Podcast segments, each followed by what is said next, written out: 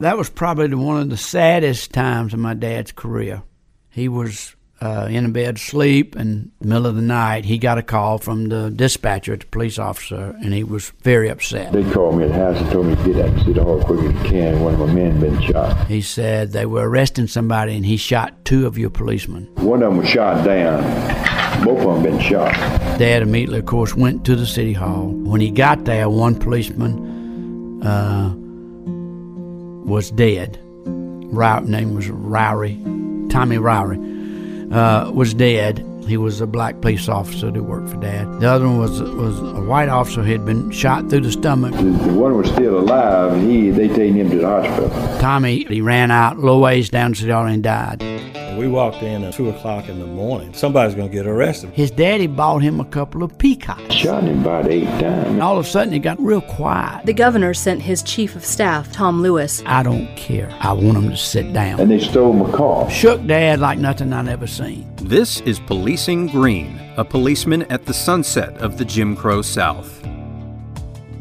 In this episode, Carlton Lewis takes Deputy Johnny Grimes to shut down the juke joint. We learn more about the love of Carlton's life, Eleanor, and a civil rights leader goes to Greene County Jail.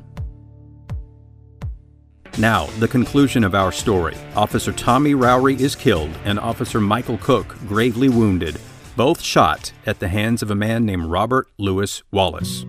He grabbed his wife. Policeman grabbed him, taking his gun. When he did, he shot him, shot him in the stomach with a 357 mag, And he failed, and they shot him again, shot at him again on the throat, but he missed. Why he shot him, this other Blackfoot had run out the restroom, run back in there where they was at, and he shot him in the neck.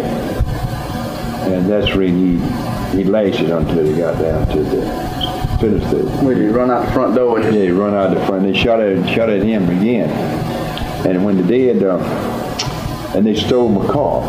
He, he jumped in my police car, and took off. Later, the guy that murdered the one policeman and shot the other one was later found by some officers in Atlanta. He been hiding out of there.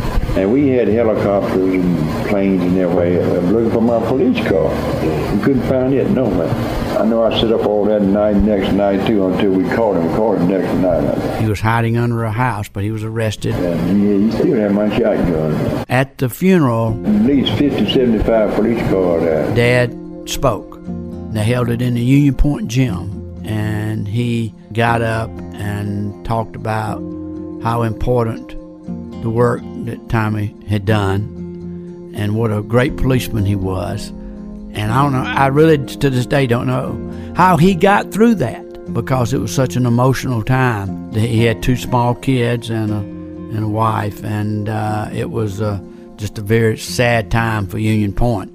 The other police officer got over it. He was in the hospital in Green in uh, Athens for weeks. It uh, shook Dad like nothing I'd ever seen. It was tough on my mother because, again, as it would happen on a regular basis, it would come home to her what he was dealing with and the fact that he would have been there. You know, half his force was wiped out in a matter of minutes in a little small town. Later that night, Carlton and Eleanor were having supper alone at home.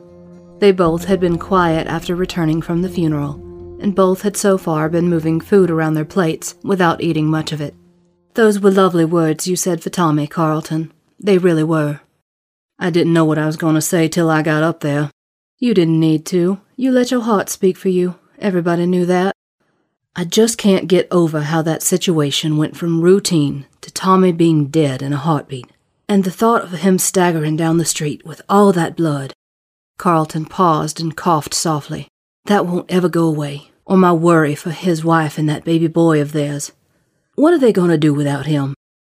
Eleanor did not respond. She just sat, staring at her husband. What are you thinking, hon? he finally asked her. She swallowed and her eyes misted. I'm thinking it could have been you, Carlton. She choked back a sob. Someday, it may be you.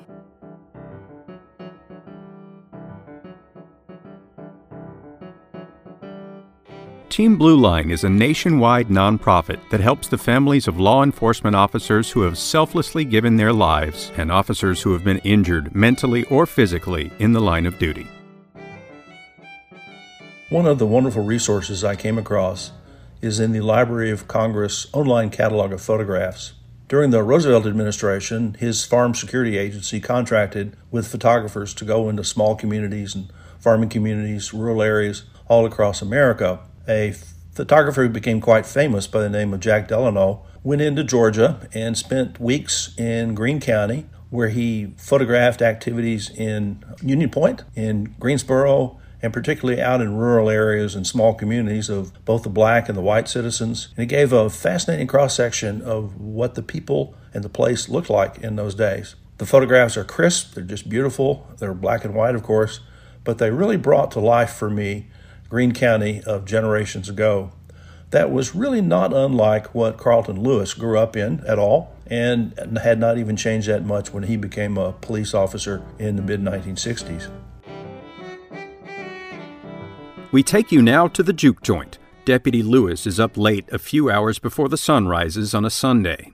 I go out there on the weekend and, uh, and always been a, always a fight or two going on out there. Back in the 60s and 70s, there were what people refer to as juke joints. And they were joints where they played music and Mainly, it was in the uh, African American community. These juke joints were basically places for black people who'd worked hard all week long, maybe out in the hot sun, doing some hard labor uh, for very little pay. Well, Dad uh, was at that time had a, a deputy that was riding with him that was training named Johnny Grimes. People worked really hard. They worked all week, and on the weekends they drank and throughout the, the, the countryside there was different little juke joints, i.e., little pop-up clubs, things like that, that people did so they could sell illegal alcohol. Half of them you didn't even know where they were. Sometimes they popped up in people's houses, cordon off a room, and this is going to be club tonight. They had like jukeboxes there, and they danced and into the wee hours of the morning. So there was illegal alcohol. Yes, Lots of it. We're talking Greene County, Georgia here. One of the things that Deputy Lewis liked to do is maybe one, two o'clock in the morning is just go in and purge these clubs and things, these juke joints. Dad would look over to Johnny and he'd say, Look, what time is it? And he said, Well, it's after midnight. And he said, Well, they're supposed to close down at midnight. Because it was midnight, Saturday night, and they can't dance on Sunday, can't play that music on Sunday, and then that's close up. He would like he would like to say, Well, me and old Johnny, we went into this juke joint and we arrested these guys and we took them in and, and uh, it was a little fighting had to take place, but you know he was right there with me and he we were been in a lot of tussles, but we we we stopped that. We've shut that place down. You can imagine in the '60s and when there was a little tension, how this was going on. This was all black establishment, and here comes Dad in there. Number one, it always pissed people off when the police walked through, you know, because you know they they just didn't feel like you should be there, and in a way you really shouldn't you know, but this was just one thing that he liked to do. Of course, there were lots of drunks there and everything, and that's where a lot of the fights occurred. The way Johnny says, they'd have to go in there and they would fight their way in and then fight their way out. He didn't mind fighting, he didn't mind doing what it took. There were certain people there that he knew, and they would call him out, and before you know it, they're rolling on the floor, you know? and they'd arrest several people and they would be people that uh, were hard workers that had hard labor jobs and basically according to johnny they were just unwinding but they would go in and you know, if they were disturbing the peace or being too unruly they would arrest him. ironically when next week rolled around a lot of times dad would go to the judge and say you know your honor I, w- I think we'd go lenient on him because he can't make any money if he's in jail and he's got kids at home and we need to give him a break if we can. And the judge, you know, would say, well, you arrested him. And Dad would say, well, he was breaking the law. But he also needs to feed his family. Carlton and Johnny are used to the occasional dust up at the juke joint, but one time Deputy Lewis is there with another officer when the guns come out. I saw a man had a, had, had a gun had it on this fellow. And boy, he was he was shooting away and, and shot him about eight times, and he fell back in the car. I shot him beside him and jumped out the car and reached and got the gun or a rifle, automatic rifle. Carlton snatches the gun and gives it to his fellow officer. Taking it away from him, give it to Owen over there. and I got the man that he done the shooting. I put him in the back seat, and the man he shot, then shot him about eight times, but he was shooting him about here down like. I throwed him in the back seat, both of them together. And uh, so uh, they got the person back there in the back seat. But anyway, I had to carry down by the jail, locked him up, and I carried down to the hospital. yeah, well, yeah, he finally, yeah, he lived.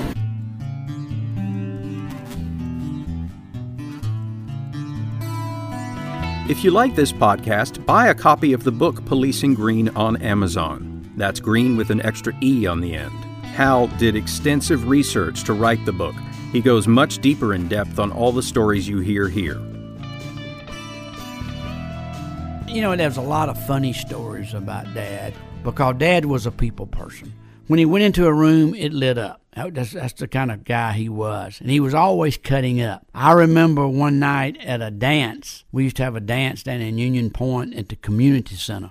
And I was with this uh, girl, and we were down there dancing. And all of a sudden, it got all real quiet around me. And I wondered what's going on. I turned around, and my dad was standing in the door, chair step, standing in the door of the dance hall looking at him. And so, I mean, you can imagine, I was totally humiliated. I couldn't believe that. Well, he does nothing but walk out on the dance floor and does the jitterbug, and everybody claps, and then he high fives me and walks out of the community center. It was quite a, a scene.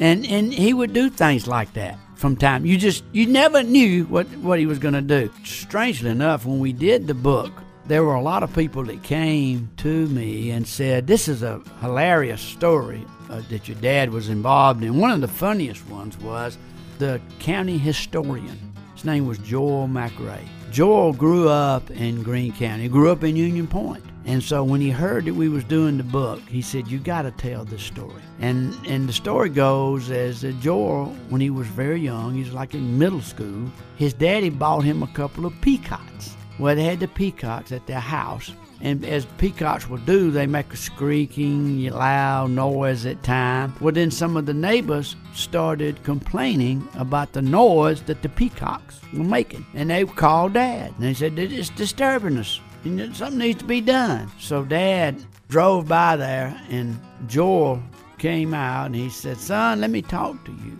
He said, "I'm getting some calls on your peacocks." and uh, the calls are that the peacocks are making too much noise and disturbing some of the neighbors.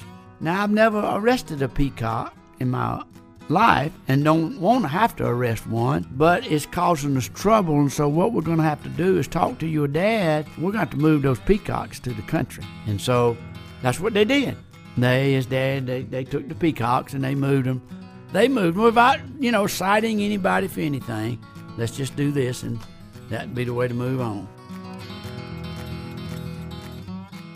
Team Blue Line is a nationwide nonprofit that helps the families of law enforcement officers who have selflessly given their lives and officers who have been injured mentally or physically in the line of duty.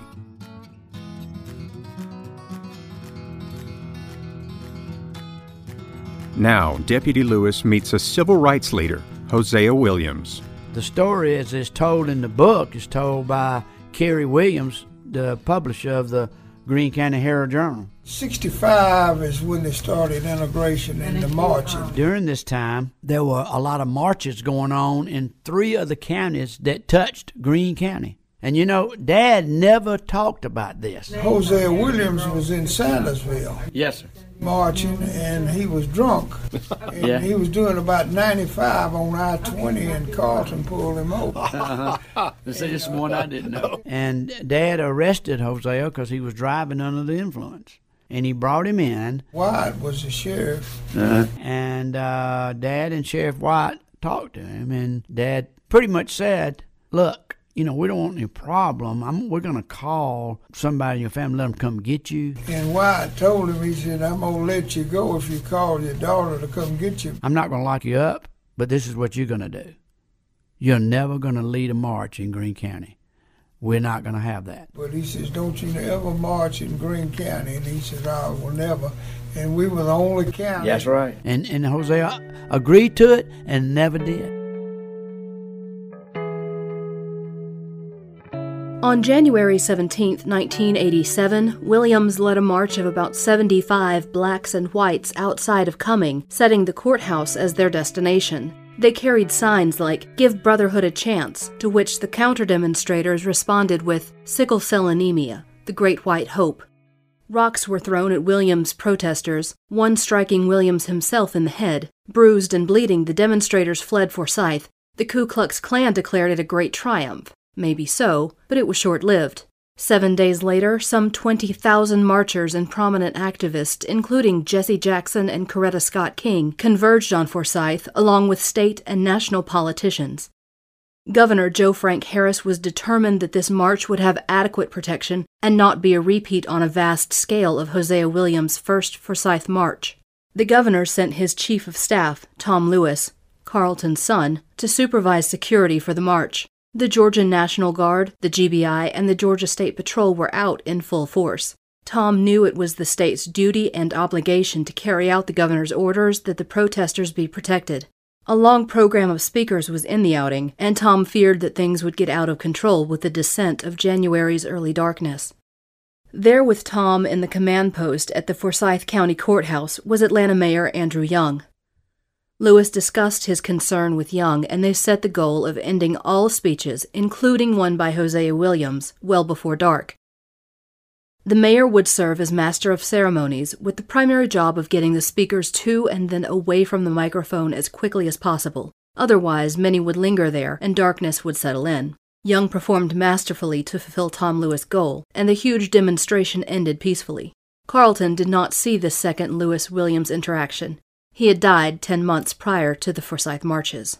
It was ironic that years later, after the first encounter that Deputy Sheriff Lewis had with Reverend Williams, his son Tom Lewis, as Chief of Staff to Governor Joe Frank Harris, would be at the march to make sure the state protected 25,000 marchers led by Reverend Williams in Forsyth County. On that day, the governor had ordered over 2,000 Georgia National Guard, Georgia State Patrol, and GBI to ensure that no violence occurred. Carlton wouldn't recognize Greene County law enforcement today. First, there's no Union Point Police Department. Their coverage is given by the Sheriff's Office. And that office now has a budget of over $5 million and 10 times the number of officers it had in Carlton's day, although Greene's population has only increased by about 50%. Carlton said in one of his interviews that one man then did the work of 10 men today. When I first heard him say that, I thought it was an exaggeration, but he was pretty much right on the mark. You know, growing up in my house, uh, mother was definitely, uh, dad was a patriarch or whatever because uh, she literally, I've never seen a couple as close as they were. She lived for him every day. I, I never forget the first time I took my now wife, who is We've been married 49 years. I took her home for the weekend and uh, from college. And we go in and we're sitting there. Well, evening, we got there and we are uh, eating dinner. And this used to happen. I never paid attention to it, but it was funny. She would get up after the toward the end, and we would sit there and talk. And so my wife Patty and I and my dad were there talking. And he was drinking his tea, and he kind of shook the glass to rattle the ice and set it down on the table. Well, she was in the other part of the house, and she would walk. She would hear that. She would walk into the kitchen, and she would reach on the table and pick up the pitcher of tea and pour his glass of tea and put it down, and then she'd walk walk out. My then girlfriend said, "Don't ever do that to me," you know. Don't ever try that. And the funny thing was, he never asked for tea. He never asked for that. He was not demanding to her, but that was just who she was. And, you know, there was ever ever a spoiled individual in so, so many ways. It was him because she was so devoted, which trans into her worry about him in this job. She didn't worry about him in the other jobs, you know. On Saturdays when he had the service station, she would fix him a full meal and pack it on a big tray, hot, and drive down to the service station and put it at his thing so he'd have a, a big meal to eat that day while he was running that service station. That's just who she was. And so she did worry about him. She had a brother and a sister. They grew up in a little community in Norwood, Georgia. And her sisters taught school for 49 years. My mother taught school for 39 years. And uh, they were dedicated teachers, supported the public school system. And her life was really taking care of my dad and those kids in the classroom and you know that was who who she was. She was a very defensive of her family. She didn't want anybody messing with them, and she had that what you might say red hair attitude. Sometimes she didn't. She was pretty strong, but anyway, that's kind of who she was. She worried about him a lot. I never forget. One day, our school superintendent was Dr. Ford Boston, one of the good leaders of uh, Greene County, and a and a forward thinking guy. He called all the black teachers from the black school, which was F.T. Corry High School, and all the white teachers, and they met in a gymnasium. The black teachers sat on one side, the white teachers on the other. He called them together, and he simply said, Integration is coming. The courts have ruled. We're a couple of years away. Integration is coming. We don't need somebody coming into this county and telling us how to run our county. We don't need that. We can do that on our own. So he says, before integration is forced on us, I want to show the people in Georgia and the Southeast that we know how to handle this and we are above that. So he said, I want a white teacher to go to the black school and I want a black teacher to go to the white school. I'm very proud to say that my mother was the first teacher, raised her hand, and she volunteered to go to the black school. I never will forget at the funeral it was a shock because Dad was only 69 years old. I got the call. At the time, I was the governor's chief of staff, so they sent a patrolman to come get me and take me to Union Point. And so I was going down there because it was it was an emotional time for all of us, and you couldn't even hardly get to the house for the people that were there, and it was packed. And Mother was was very emotional and very upset. She was so worried about him losing his life in service as a policeman. She never thought he'd have a massive heart attack after he retired. She just knew that it would be better. And then 10 days after he retired, he had a massive heart attack and died. It, it was uh, the service, as you can imagine, was a lot of police officers, a lot of patrolmen, a lot of patrol cars, a lot of police officers, and they had an honor guard. The uh, then new chief of police in Union Point ordered the honor guard out of Macon, I think. It came and they stood there. And when we got to the church, family got to church, I was getting mother out of the car, and we were walking in the church. It, it was packed, big crowd, and she looked up there at the casket, and there were two guys standing as honor guards over the casket, and they had guns. And mother turned to me and she said, I don't want anybody with guns standing at that casket. And I said, Mother, this is an honor guard. This is something that is an honor for us to have. And she says, I don't care. I want them to sit down. So I turned and I said, You're going to have to move, honor guard. And just politely, don't say anything in the congregation. As we were getting ready to walk into the church, we were standing at the door. And they did. And they sat down. It was a very fitting and beautiful service and, and one that uh, he certainly deserved. But the last half didn't have an honor guard because she said they need to sit down. And I think she'd seen all the guns that she wanted to see. She didn't want to see no more guns. In the service, it was packed. You couldn't get another seat in the in the in the church. It was pretty several several hundred people. The preacher said, you know, he was the finest Christian man I ever knew. And I said to me, to me that said a lot too, because he was involved in the church and everything, and he was fair. And his whole life, he reflected: Did I do the right thing? Was I? Did I make the right decisions? Was I fair? to people. And I think that was a sign that, that he was. He, he really was. That was the kind of guy he was. But, uh, and not soon after that, mother's health started declining uh, with dementia and everything. And I think the doctors in Atlanta, that we took her to several specialists, and they said that the stress of everything contributed to it. I always thought that it was the reason that they both got together after after death, and I, I thought that that was uh, that was the reason it happened. If you like Policing Greene, please recommend us to your friends and family and give us a five star rating wherever you get your podcasts. It's been a pleasure working with Tom Lewis, Dr. Hal McAllister, and my co producer, Mars Rinaldi. I'm Drew Nelson. Team Blue Line is a national nonprofit organization that exists to help the families of fallen law enforcement officers and officers who have been injured, both physically and mentally, in the line of duty. Visit teamblueline.org. Hi, my name's Ashley Reynolds. Um, my husband Jamie passed away July 31st of this year. Um, Team Blue Line has been amazing from the get go. And I want to say thank you to everyone that donates. Everything that you donate goes to a great cause and helps all of us. Thank you.